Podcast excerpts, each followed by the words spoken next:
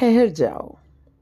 मैं हर दिन न जाने किन किन हालातों और भावनाओं के भंवर से गुजर जाती हूँ।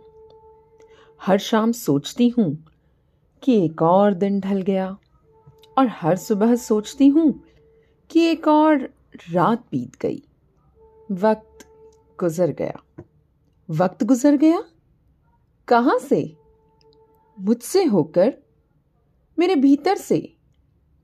मेरे भीतर वक्त भी होता है। मैं तो समझती हूँ कि मैं वक्त के भीतर हूँ। एक दिन मैं गुजर जाऊँगी ना? वक्त तो फिर भी रहेगा। मतलब वक्त मेरे बाहर है और मैं वक्त से गुजर रही हूँ।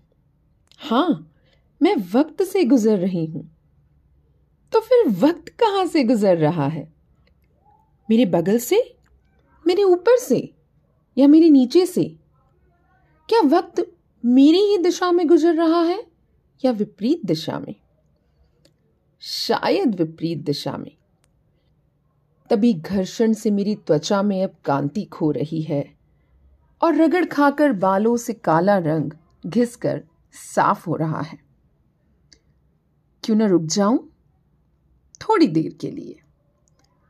रुक गई तो क्या वक्त का बहाव पीछे बहा ले जाएगा मुझे? पीछे क्या होगा? वही हालात जिनसे गुजरकर यहाँ तक पहुँची हूँ। लेकिन क्या वो बहते वक्त में वहीं ठहरे हुए होंगे? किसके सहारे? क्या पकड़ रखा होगा उन्होंने? अभी मेरे आसपास क्या है? क्या ये गतिमान है? या ये ठहरा हुआ है? मेरे अंदर क्या है? जो मेरे अंदर है, वो तो रुका रहेगा ना। फिर रुकने से जो नया भाव संसार बनेगा, वो कहाँ से आएगा? मेरे भीतर से? मतलब मेरे भीतर भी सब चलता रहता है, बदलता रहता है। कुछ रुका हुआ नहीं है? तो क्या हम साथ में गुजर रहे हैं?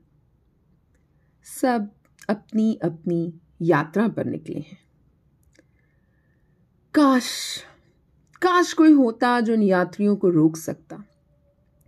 ऐसी धर्मशाला बन सकता जो इन यात्रियों को बहुत थकान का छलावा दिखाकर रोक लेता। अनिश्चित वक्त के लिए। वक्त के लिए? फिर वक्त। मतलब वक्त के लिए जगह जगह पर कुछ रखा हुआ है। कुछ रुका हुआ है क्या? उस वक्त के इंतज़ार में? मतलब क्या रोका जा सकता है? फिर तो मैं मुझ पर बीते हुए बुरे हालातों को अपने भीतर रोक लेती। दुनिया से कह सकती, बिंदास चलो।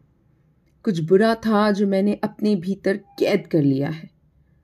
अब वो तुम्हें छू भी ना सकेगा। निर्भर न हो। लेकिन क्या ऐसा हो सकता है? बस यूँ ही। आपने अभी सुना पंचतत्व गर्ल एक सूचिक आवाज़ को? इसी तरह से किस्से, कहानियाँ सुनते रहिए और हँसते रहिए। थैंक यू प्रणाम, धन्यवाद।